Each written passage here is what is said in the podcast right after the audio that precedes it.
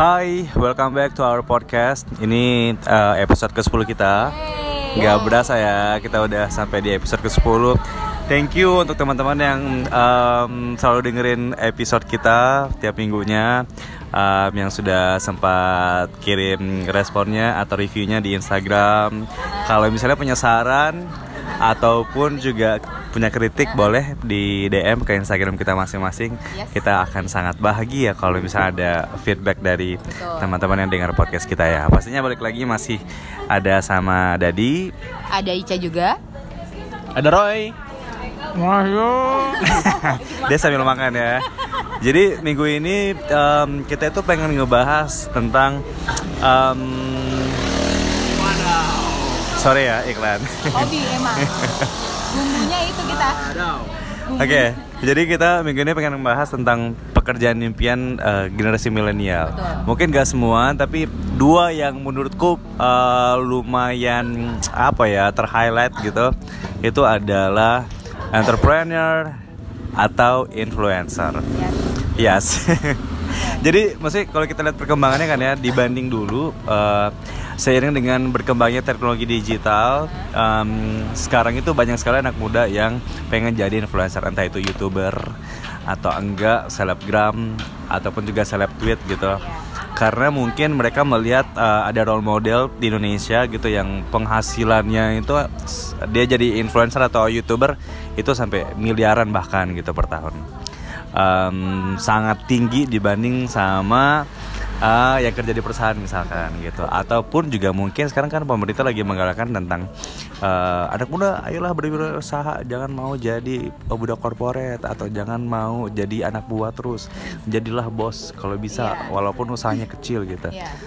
jadi banyak lah kalau kita lihat ya banyak sekali anak-anak muda yang sekarang um, memilih untuk uh, punya usaha sendiri gitu. Nah kalau dari kalian sendiri pernahkah terbesit atau mungkin juga sudah punya pengalaman gitu berwirausaha atau enggak uh, sekarang lagi menuju jadi influencer? Kalau gue em, sebenarnya berwirausaha untuk skala besar, maksudnya skala sedang sama besar gue belum, tapi mungkin kayak yang kecil-kecil dulu sih sebenarnya. Yang kayak gue bikin eh, tote bag dan lain sebagainya. Tapi sebenarnya itu bukan jadi eh, pencarian utama gue. Sebenarnya cuman bukan main apa ya bukan penghasilan utama lah ya. Betul. Jadi karena emang kayak gini sih eh, posisinya gue tahu eh, diri batas kapasitas gue tuh ternyata nggak jago untuk walaupun gue jago nge-branding bahasa gitu kan, jago marketing, tapi emang gue nggak tahu untuk eh, ngatur dan kelola kalau misalnya jadi entrepreneur. Nah, kalau jadi influencer influencer lagi, gue nol. gue enggak, iya bener, gue enggak sih. Kalau Roy gimana Roy? Kalau saya dari dulu maunya jadi itu sih, mau pengusaha ya. Nah, Lebih lebih prefer ke pengusaha daripada jadi influencer. Maksudnya saya nggak cocok kayak untuk influencer karena bukan bukan bukan bidangku di situ sebenarnya sih. Saya lebih suka kerja keras sebenarnya. Maksudnya gua nggak keras keras banget sih, cuma ya lebih lebih apa lebih condong ke sana dibandingkan jadi pakai otak ya. dua-duanya sih sebenarnya pengusaha kan begitu ada yang pakai ada yang keras ada yang pakai kotak juga kalau untuk influencer kayaknya enggak deh bukan belum enggak malah enggak kalau influencer Kalau Ayu nih influencer. Iya, influencer. Anjay. Influencer. Setahun sekali upload tuh foto di Instagram, Pak. Bangsat. Gimana kalau entrepreneur? Gimana kalau wir- apa sih influencer gimana? Eh kalau saya sih hmm, influencer sama apa? Entrepreneur. Blank anjing. Ya, enggak, enggak, enggak sih. Kalau- eh, entrepreneur? Susah. Eh kalau saya, saya percaya semua orang sebenarnya eh, semua orang punya bidang kalian masing-masing ya. Eh, kalau saya pribadi sih jadi influencer itu mungkin eh, enggak kayaknya. Entrepreneur. Entrepreneur juga tidak. Enggak juga ya? Hmm. Jadi oh, ngapain gitu. Apa dong? Apa ya? Ibu rumah tangga. Balik dong. ya tuh ini Bapak yang maksa kayak ini, ini tunggu tunggu. Influencer ini ap- apa sih sebenarnya? youtuber, selebgram, pokoknya dia mendapatkan penghasilan konten. dari konten sosial medianya. Oh, kira saya kira influencer ini orang yang sakit influenza begitu. Beda, Anjay. Ah, ya, ya. Ya, gimmicknya beda ya. Kan influencer, kan influencer. Ya. Enggak, enggak saya sih. Oke, kalau saya uh, to be honest um, sempat kepikiran kalau walaupun memang saya bekerja di perusahaan, saya tuh pengennya ujung-ujungnya saya pengen jadi pengusaha gitu. Kalau misalnya dari pengalaman dari SD pun saya tuh udah jualan sebenarnya. Iya, oke. Dari SD saya udah jual diri masa? oh enggak ya? enggak. Enggak dari SD saya tuh udah um, karena emang dari kecil udah apa ya? Emang lahir. Emang dari lahir itu dari iya maksudnya keluarganya kan emang pedagang ya. Jadi dari kecil itu udah jualan kerupuk kerupuk gitu yang dibungkus-bungkus. Itu saya jual serius. Iya serius Roy. Dari SD keras sekali kehidupanku betulan. Terus SMP sempat saya jualan kayak buka kios depan teras rumah Anjir, mau beli yang kayak beli snack di pasar yang beli pakan ya. Terus jual ecer sama teman-teman gitu. Oh, oke. Jual kelereng lah, apalah. Pokoknya apa pun saya jual. Eh, terus SMA pun juga. SMA pun saya buka konter. Konter eh, voucher pulsa, jualan-jualan casing handphone, jualan celana Garskin. Blackberry anjir. Saya jualan. Anda kerja keras kan berarti Buka laundry Apalagi? ya, ya sempat buka laundry 3 tahun. Buka laundry Iya, maksudnya uh, usaha yang betul-betul ada tempat itu laundry 3 tahun, yang ada karyawannya empat orang. Itu laundry Uh, pers- uh, pernah juga jualan uh, kerupuk maici, kerupuk monyet. itu saya jual semua banyak. Maksudnya adalah berarti lu udah apa udah udah udah pernah ngerasain bagaimana jadi pengusaha kan ya? Iya, jadi pengusaha kecil lah ya. Tapi saya banyak belajar sih, Em, banyak belajar dan juga review dari pengalaman-pengalamanku itu yang kayak kadang-kadang juga saya mikir em, jadi pengusaha itu nggak segampang yang kita pikir. Maksudnya gini banyak banget orang yang bilang ah sekarang mah keren itu jadi pengusaha jangan mau diatur sama perusahaan jangan mau diatur sama orang Iya. kalau bisa kita yang mengatur hidup kita sendiri Iya, ha-ha. Terus kalau bisa kita yang menciptakan lapangan pekerjaan Iya. gitu. Karena jadi pengusaha itu bisa bebas secara finansial, Iya. bisa bebas secara Secara waktu, uh-uh. bisa kumpul sama keluarga dan lain-lain. Tapi apa ya? Yang yang yang saya lihat adalah jadi pengusaha itu juga tidak semudah yang kita pikirkan. Dalam artian mungkin yang kita lihat pengusaha yang besar itu memang sudah punya apa ya waktu yang lebih banyak sama keluarga. Tapi tidak banyak yang tahu atau mungkin banyak yang tidak sadar kalau jadi pengusaha itu kan kita harus jauh lebih kerja keras daripada daripada karyawan. Misalnya kita punya usaha yang sudah ada karyawannya lah ya. Istilahnya kita itu mesti yang datang pertama dan pulang paling akhir kan. Dan kadang-kadang juga kerjanya itu bukan pakai jam kantor. Kita emang dari pagi sampai malam. Itu saya pernah rasain soalnya. Ya mesti kerja keras untuk membangun usaha dan yang apa ya buka usaha itu gampang tapi membuat itu bertahan Iya, bertahan. Bahkan grow itu nggak agak susah. gampang sih menurutku Em, apa ya kalau menurutku sih nggak semua orang cocok sih jadi Yes, pengusaha benar. Aha.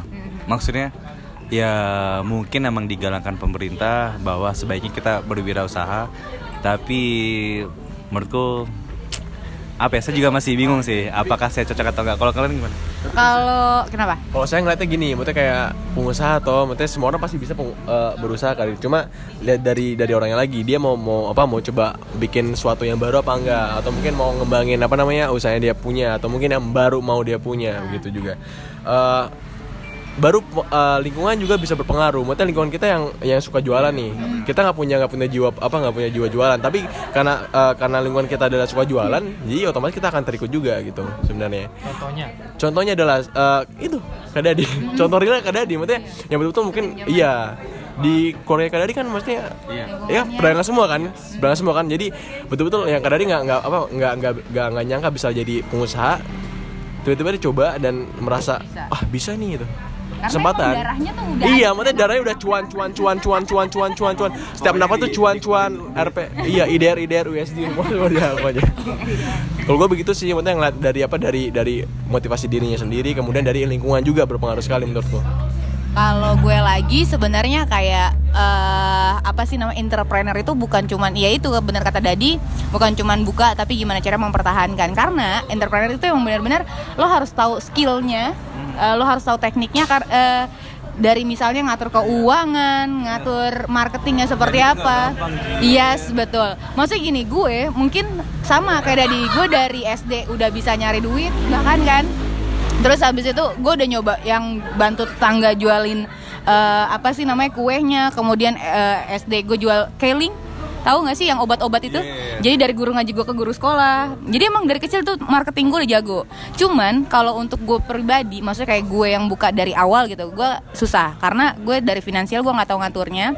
Gue masih berantakan banget. Kemudian juga eh, kelolanya juga gue nggak tahu dan lain-lain sih sebenarnya. Jadi eh, sebenarnya kalau yang pengen coba entrepreneur jadi berwirausaha dan lain-lain, ya lo harus belajar dulu. Walaupun lo udah bisa marketing, tapi lo belum tentu semuanya tuh lo bisa kayak gitu. Karena itu meliputi banyak. Kayak gitu. Kalau entrepreneur ya, kalau influencer ya sebenarnya ya iya dia tuh sebenarnya kerja smart bukan kerja keras tapi ya namanya juga konten harus pintar. Iya. Harus kreatif. Kalau enggak ya lo nggak bakal dipakai lagi dong konten lo. Kayak gitu. Wahyu gimana? Eh, setuju sih, setuju sih. Cuma eh, influencer jagonya dia mampu bisa dibilang menggiring opini kali ya. Eh, dia mampu membuat orang mungkin ah bisa terpengaruh menjadikan menjadikan dirinya sebagai contoh mungkin ya kalau kalau influencer ya. Eh, tetapi entrepreneur pun secara tidak langsung bisa jadi influencer. Kayak misalnya kayak misalnya kan eh, ada seor- ada satu individu yang mungkin dia pengusaha sukses dan kemudian orang lain ingin mengikuti dia. Nah, bisa jadi kan eh, bisa menjadi pengaruh juga ya sa- hampir sama sih. Cuma memang mungkin role role modelnya yang beda. Cuma terminologinya sama, mampu apa? Ah, ah, memberikan pengaruh dan orang ingin menjadi seperti dia. Yes. Sama-sama. Tapi ngomongin soal eh, wirausaha ya, banyak yang anak muda jadi wirausaha. Ada catatan juga dari Kementerian Koperasi dan Usaha Kecil Menengah. Dulu kan ya kita punya data wirausaha di Indonesia itu hanya sebesar eh, 1,67 persen. Sementara em, saya pernah baca kalau misalnya mau jadi negara yang maju itu minimal 2% dari total penduduk itu harus jadi pengusaha gitu. Tapi sekarang ada 3,10% masa dari total penduduk kita itu berwirausaha.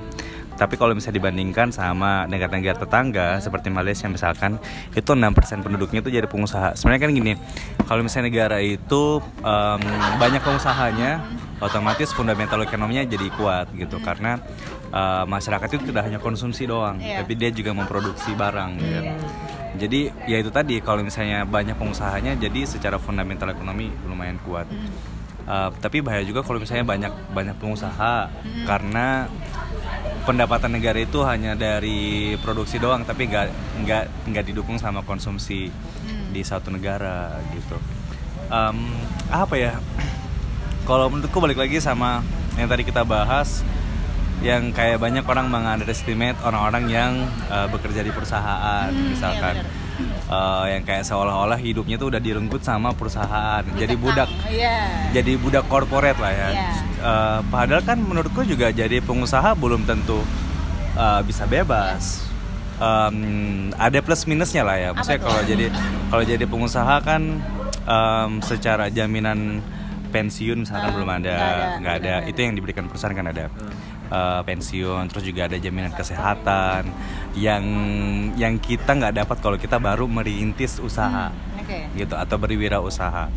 Terus juga kalau jadi pengusaha itu apalagi kalau udah punya PT gitu itu kan banyak aturan-aturan ketenaga kerjaan ya Betul, betul. yang kadang-kadang menurutku juga nggak banyak nggak banyak maksudnya nggak banyak pengusaha yang sadar itu dalam artian dia hanya sekadar membuka usaha cari keuntungan tapi nggak memperhatikan sisi ketenaga kerjaan itu ya. Oh, oke. Dalam artian gaji misalkan atau cuti misalkan Iya. atau bonus eh, yang menjadi hak dari karyawan itu nggak Eh, terpenuhi. itu sih maksudnya itu jadi salah satu harus yang betul-betul dipikirkan. Kalau Iya. misalnya kita jadi pengusaha jangan hanya sekadar mau cari keuntungan doang tapi juga memikirkan hal itu sih. Mm, Bener sih, benar-benar. Jadi emang sekarang juga apalagi kalau misalnya pekerja walaupun itu dia lepas, walaupun dia usaha kecil, semua udah ada undang-undangnya sebenarnya kayak gitu. Sama juga kita kayak misalnya walaupun kita kerja uh, ada lah peraturannya. Cuman kayak gini sih sebenarnya.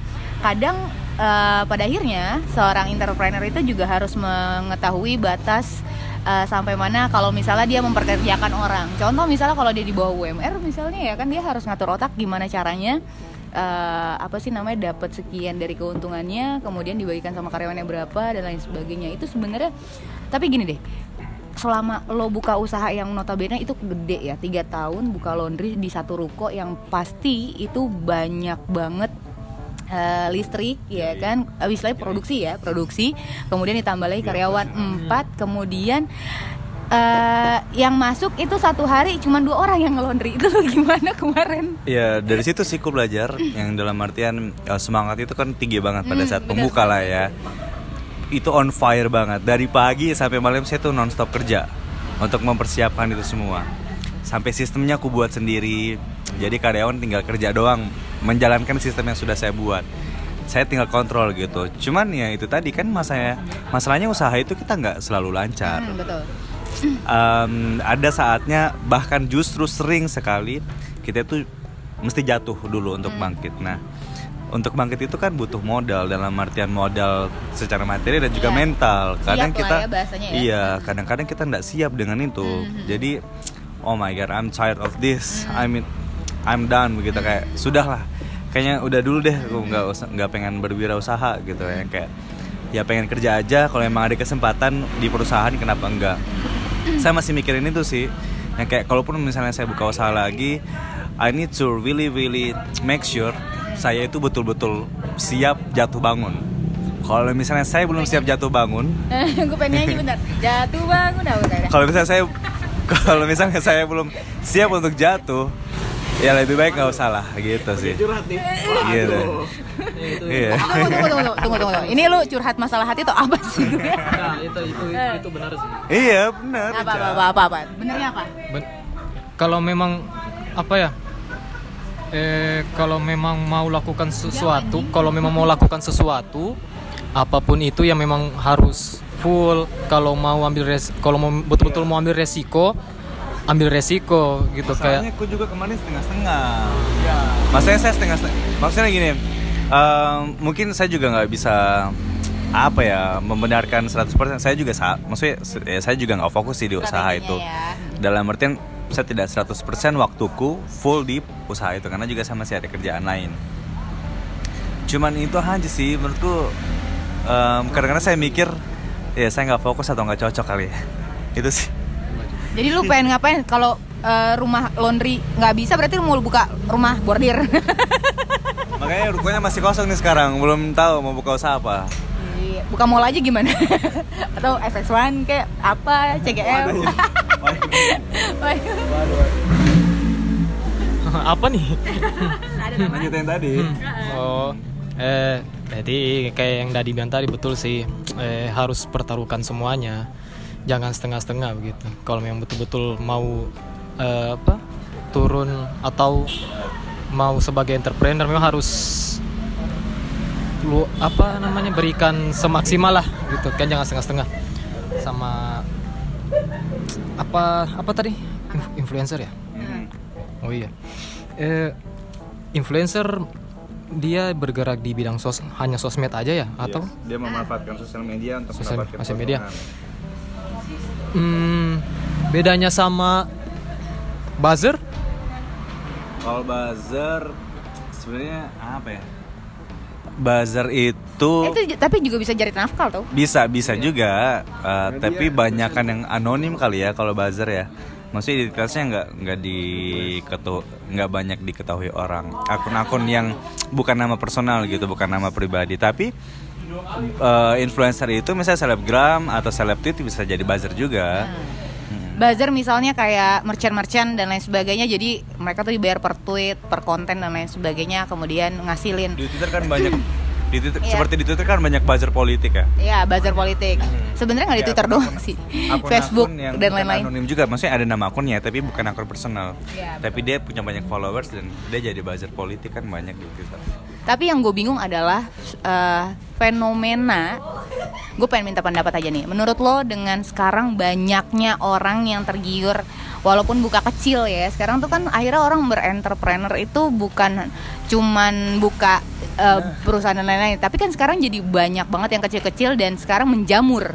Um, itu franchise dan lain sebagainya iya, apa-apa Jadi itu gini. gimana sih Eh yang kulihat adalah ya ya it's good sih. Maksudnya ada ada niatnya anak muda untuk membuka usaha. Tapi yang kulihat banyak juga ya itu tadi yang pengen kita apa ya lebih Eh. lebih pengen perhatiin bahwa banyak orang yang mau usaha itu hanya sekadar gaya-gayaan doang. Iya, Enggak gitu enggak kan. enggak bener-bener mau untuk menerima segala macam resiko karena usaha itu ya bebannya ada di kita sendiri Nah, betul. sebagai yang punya usaha. Nah, banyak yang kulihat itu yang kayak eh, mereka mau buka usaha hanya sekadar ingin dibilang eh saya punya usaha ini gitu. Tapi usahanya juga nggak konsisten. Ya. tapi mungkin ada juga yang sukses sih kita kita nggak tahu. Tapi itu sih semoga aja em, kalau misalnya buka usaha ya fokus. Dan itu sih maksudnya lebih lebih ke konsisten kali ya maksudnya kan emang namanya usaha kan harus apa harus harus ada inovasi-inovasi baru begitu. Nggak harus monoton sama ide-ide yang sama aja tapi kan harus ada inovasi yang baru dari dari apa dari usahanya kita kan dan paling penting menurutku buat eh, apa namanya pengusaha itu adalah konsistensi nggak cuma fokus aja kalau fokus kan bisa dibuat nanti bisa di ini toh.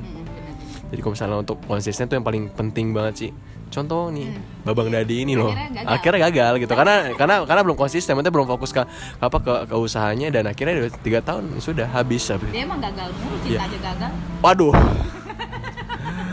Waduh. Ada ditambahin tapi maksudnya gini eh, ya sarannya sih buat teman-teman yaitu kata Roy benar adalah konsisten. Karena yang kita tahu sebenarnya gini kalau kita memang sudah ada niat untuk berwirausaha ya kenapa enggak kita memang istilahnya gini gue contoh adalah misalnya nih gue ngambil case eh, gue buka majalah kemarin yang akhirnya nggak terus bahasa gitu.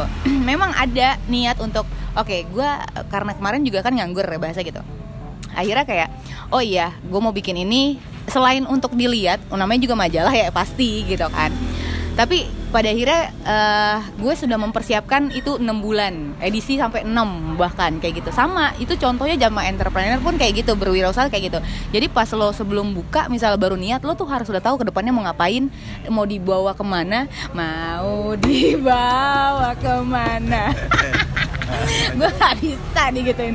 Jadi jadi emang udah dipikirin gitu kan udah dipikirin dan eh, resikonya apa kemudian kalau ada pesaing bagaimana jangan cepet ciut nyali lu kemudian jangan lembek lah bahasanya ya apalagi persaingan. Ya lu lihat dong sekarang persaingan kayak gimana kayak gitu kan. man. Iya kan, jadi sama juga sama influencer menurut gue. Jadi influencer pun kayak gitu, lo harus mikir terus, lo harus ngegali terus apa yang harus gue bikin apa. Sebenarnya intinya adalah it- eh, kalau kita berwirausaha ataupun influ- eh, influencer ya bahasanya ya, kita menggunakan apa pun untuk mencari uang, memang itu otak kita tuh harus bekerja. Nah kalau pada akhirnya ada pendapat kayak ah ngapain budak korporat tuh kita udah di kaki kita tuh udah diikat sebelah sama kontrak dan lain nggak bisa.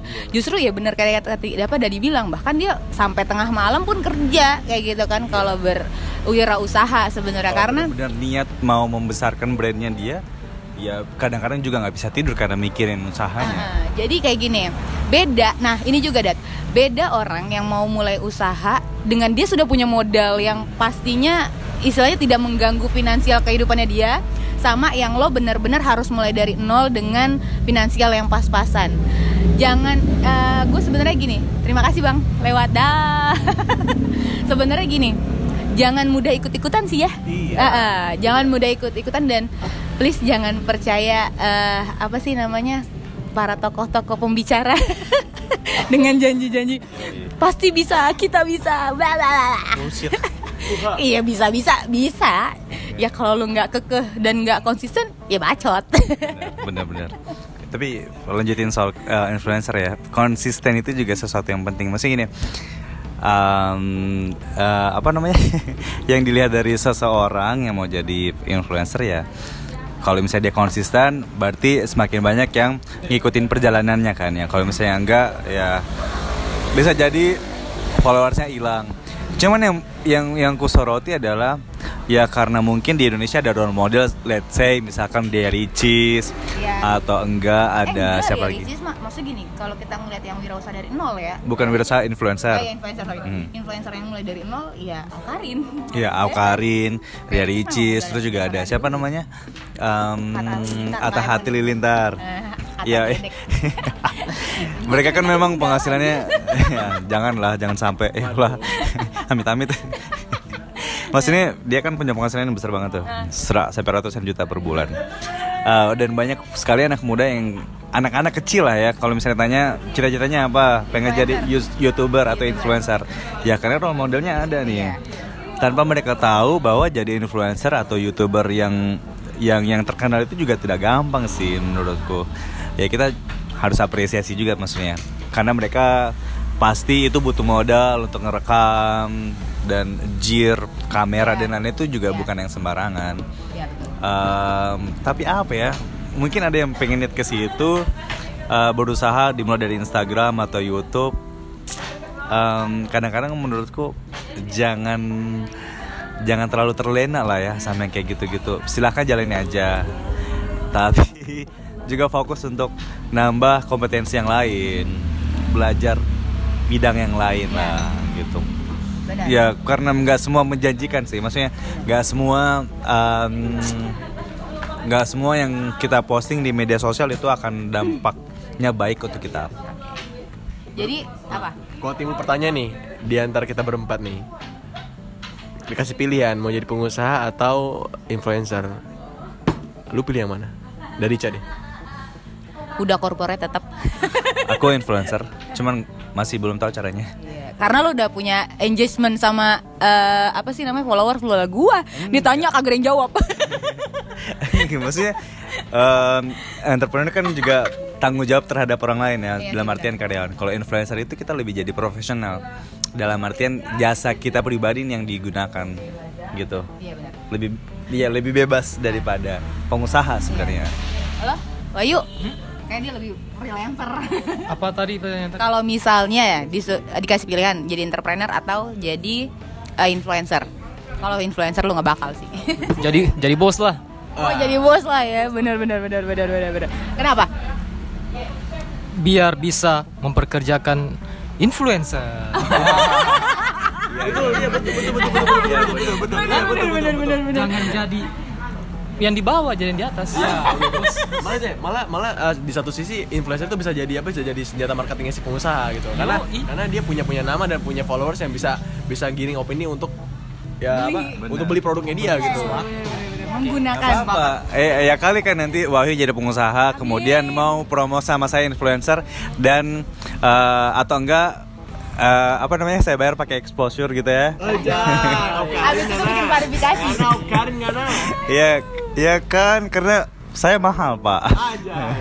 Dia mau eh, enggak, dia mau dibayar apa sih pakai exposure. Fisco aja masih aja. Enggak. Bukan- Fisco aja bukan, yang premium. mau mau presi. Mau tanya dong, mau tanya dong. Apa? Wah, Iya, pertanyaan. eh, di Indonesia influencer kayak apa sa- saya juga tidak tidak terlalu tahu soal influencer di Indonesia hukum-hukumnya misalnya kayak etika kerjanya influencer di Indonesia itu ada diatur apakah diatur atau tidak ya Iya. kayak diatur mungkin ada apa begitu ada undang-undangnya etika-etikanya cara kerjanya Sebenarnya kalau dari ke- cara kerja setauku belum ada. Paling cuma undang-undang yang seperti eh, apa namanya ITE itu Hmm, oh eh, iya. head speech ataupun juga konten pornografi itu kan dilarang. Konten-konten yang berbau sara pun juga itu kan dilarang. Pasti akan diblok otomatis biasanya Iya. sih Nah. dari sosial medianya. Eh, sedangkan regulasi pendapatannya pun juga belum ada sebenarnya yuk. Iya, kalau apa? Kalau di luar negeri di Inggris itu kan sudah mulai dibicarakan soal penghasilan dari uh, influencer. Oh, oke. Dalam artian mereka kan terima uang itu nggak kepotong pajak karena itu Iya. belum masuk dalam Iya. penghasilan dari jenis usaha, Usaha. apa nih Nah. influencer itu belum ada regulasinya itu setahuku Oh. sih masih ingin dirancang sama sama apa namanya sama Sri Mulyani Oh. Iya. Jadi ke depannya kalau misalnya orang promosi gitu ya eh, ke influencer, mereka itu juga dapat dapat kena pajak iya. gitu. Selama ini enggak, mereka menang banyak itu karena nggak ada potongan pajak loh. Itu mungkin salah satu alasan orang kenapa lebih suka jadi influencer. Iya. Iya betul ya, iya. Nggak bayar pajak tapi mau dapat cuan yang banyak, kurang ajar. Sama kan? kalau nggak salah tuh kan yang gue tahu Awkarin kan 3 juta setengah nih misalnya itu pajak 10% lumayan 350 ribu ya kan tapi nggak ada sama sekali oh gue baru tahu sih kalau bakal itu masih dibuat regulasi sama pemerintah karena kan perkembangan digital ini semakin semakin maju lah ya dan harus ada regulasi soal ya pendapatan digital itu juga dari konten-konten digital itu Oke, paling juga kalaupun ada peraturan-peraturannya mungkin dari si pengguna jasa influencer ini ke influencernya sih menurut gue yang tanda tangan kontrak dan lain sebagainya. Tapi untuk yang fokus, tapi masalah rate itu masih diatur dengan berapa followers lu, berapa engagement lu, berapa viewers lu dan lain sebagainya kayak kayak gitu kan. Termasuk juga di YouTube. YouTube tuh sebenarnya kan juga ada iklan-iklannya ya. Itu Iya. ada pajaknya nggak sih? iya itu nggak ada Nggak ada juga tetap berarti AdSense sekarang. itu nggak ada Oh oke, jadi memang benar-benar diuntungkan dan negara kalau masa diem aja ya lumayan. Padahal itu ya coy Lumayan, bisa. makanya iya makanya ya pemerintah mulai memikirkan itu banyak banyak aliran dana dana promosi yang jatuh ke eh, influencer gitu entah Instagram YouTube tapi nggak diawasi gitu karena memang nggak ada laporan pajaknya Hmm, benar benar benar berarti nanti ke depannya kayak mungkin di kontraknya itu ada tulisan pajak dan itu udah di- harus didaftarkan sama dirjen pajak kali ya Iya, influencer itu sudah masuk dalam jenis profesi atau usaha apa gitu. oke. Udah ada. Sebenarnya karena emang nggak nggak belum masuk dalam kategori pekerjaan atau usaha apa, jadi itu nggak ada regulasi pajaknya. oh oke Biasanya kan ada usaha jenis apa atau profesi jenis apa baru masuk dalam kategori pajak kan ya. oke deh. Nah, untuk masalah pajak dan juga eh, influencer ini dan entrepreneur eh, entrepreneur pasti ada ya. Apa ada yang mau ditambahin? Aha. Mas, mas, udah ya. Udah oke. Boleh. jadi enggak sih satu Oh, masih. pertanyaan sebelum closing. Closing. Kalau dikasih 100 juta lu mau buka usaha apa? Iya, aku belum, belum- dari kemarin coba mau buat usaha tapi belum kepikiran mau usaha apa. serius Serius, makanan pengen buka lebih ke spesifiknya ke mana ya makanan sih. Makanan ya? Tapi belum belum ketemu idenya apa. Tapi kan kita mau buka titik temu cabang Palu. Kita Lodi Raisa dulu dong berarti. Eh, kan sepupunya. Oh, Ah, iya. yaudah oke lanjut. 100 Amis lautnya kan di sini. Bacot. 100 juta mau bikin apa? Waduh. Satu juta eh, usaha pastinya. Usaha. Iya, Buka apa? usaha usaha di Apa? bidang kuliner, kuliner. kuliner. Iya. Kenapa sih pada pengen kuliner? Karena dia sekun. Dia primer ya. Mancingku mau sekali punya oh, usaha kuliner begitu. Maksudnya kayak punya catering begitu. Dan Anu. eh, saya lebih suka juga ke dunia itu sih, dunia apa kuliner begitulah. Ah. Minuman, makanan. Oh gitu. Oke, paus ba- eh, rica-rica? Ikan paus rica-rica? Ya, boleh. Ikan pari rica-rica boleh. Ya enggak, ikan pari gore-gore, bah. Ikan pari gore-gore, bacot. 100 juta mau ngapain, Pak? Ngelamar kayak Ica lah. Gue malu. Ica mah nggak butuh 100 juta. Sejuta jadi. Bacot, bacot. Gue mau pakai apaan itu kalau kawin? Gila lu cuman lesehan. Ini Mas Joko dong. apa yuk? 100 juta apa? kos-kosan kali iya itu, itu lumayan tuh kos-kosan. Itu termasuk entrepreneur gak sih? Iya. tapi 100 juta tidak cukup mbak Pintu lah. tidak cukup lah Pintunya doang. apa terus kos-kosannya kayak kayak warnet gitu pakai bilik eh enggak. Modalnya besar kos-kosannya. Oh. besar cukup besar Eh bisa sudah bukan kos-kosan 100 juta. WC umum. Aduh. Iya, Masukan juga sih. Betul kan? Bisa berapa blok gitu kan? Di Huntara bagus. Anjay. Ya nggak sih? Ya udahlah. Closing statement apa? Oke, em, jadi dari semua pernyataan kita tadi, kita dalam artian tidak mengunderestimate untuk teman-teman yang mau jadi pengusaha, ya, ya, ya emang harusnya sih Indonesia itu butuh banyak sekali lagi peng- pengusaha. Tapi em, apa ya, menurutku harus bisa melihat plus minusnya apa. Kalau misalnya emang ada orang yang nggak cocok atau nggak mau berwirausaha, ya it's okay. Uh, mungkin dia memang berdasarkan pengalaman hidupnya dia sudah uh, mengukur dirinya itu emang lebih cocok di corporate ya it's okay juga sih. Jadi jalani apa sesuai dengan passionmu dan uh, apa ya tetap konsisten dan uh, teguh sama tekadmu aja. Kalaupun juga mau jadi influencer juga tidak ada masalah. Cuma menurutku lebih dari itu jadilah influencer yang punya benar-benar pengaruh positif. Jangan justru kamu punya followers yang banyak tapi ternyata kamu itu justru memberikan efek atau dampaknya negatif sama banyak orang Iya. yang yang banyak di Indonesia kan kayak gitu ya jadi ya sekadar menghi- menghibur doang ya cukup entertaining sih tapi tidak memberikan sesuatu yang positif Iya. kurang lah ya kayak gitu Bayu? Eh, untuk teman-teman yang ingin menjadi influencer, jadilah influ- seorang influencer yang sesuai dengan budaya ketimuran. Wah, Bapak, Bapak menganut ketimuran ya. Waduh.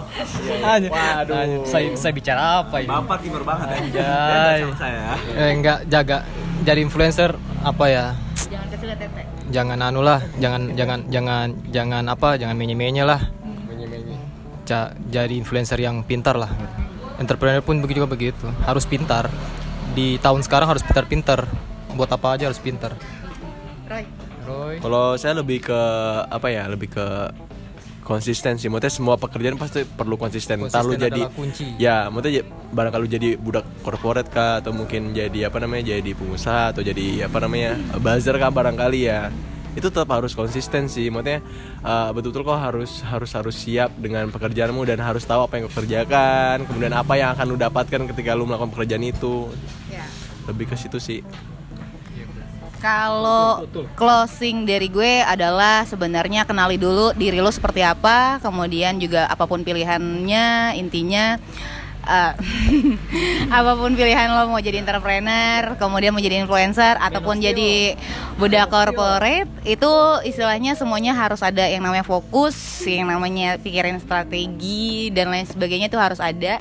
Dan jangan lupa untuk rajin-rajin belajar karena apa pun ya karena apa pun itu yang namanya kita sudah memilih berarti kita harus konsisten. Sebenarnya seperti itu so akhir kata untuk weekend talks eh, episode 10 Yeay. Dan seperti biasa teman-teman kalau ada yang mau kirim saran kritikan atau Yes. mungkin kasih masukan untuk Betul. topik di eh, podcast di episode yang 11 Mm-mm. langsung DM aja di semuanya di Twitter eh Ya. Twitter di Instagram kita ada ada Roy Kesandi Amai. Nah. Jika ingin menghujat silakan di ke akun Wahsyu Oke. IG.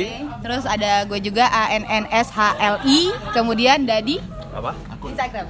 at d a d i e Herianto Nah, jadi itu. Jadi mau kritik saran sebenarnya gue lebih ke kritik sih sebenarnya kalau misalnya ada apa-apa karena itu membuat kita lebih mawas diri dan juga lebih tahu apa yang harus kita perbaiki. So, Harus kritikan. so akhir kata Weekend Talks episode 10 pamit. Dadah bye bye sampai ketemu minggu depan.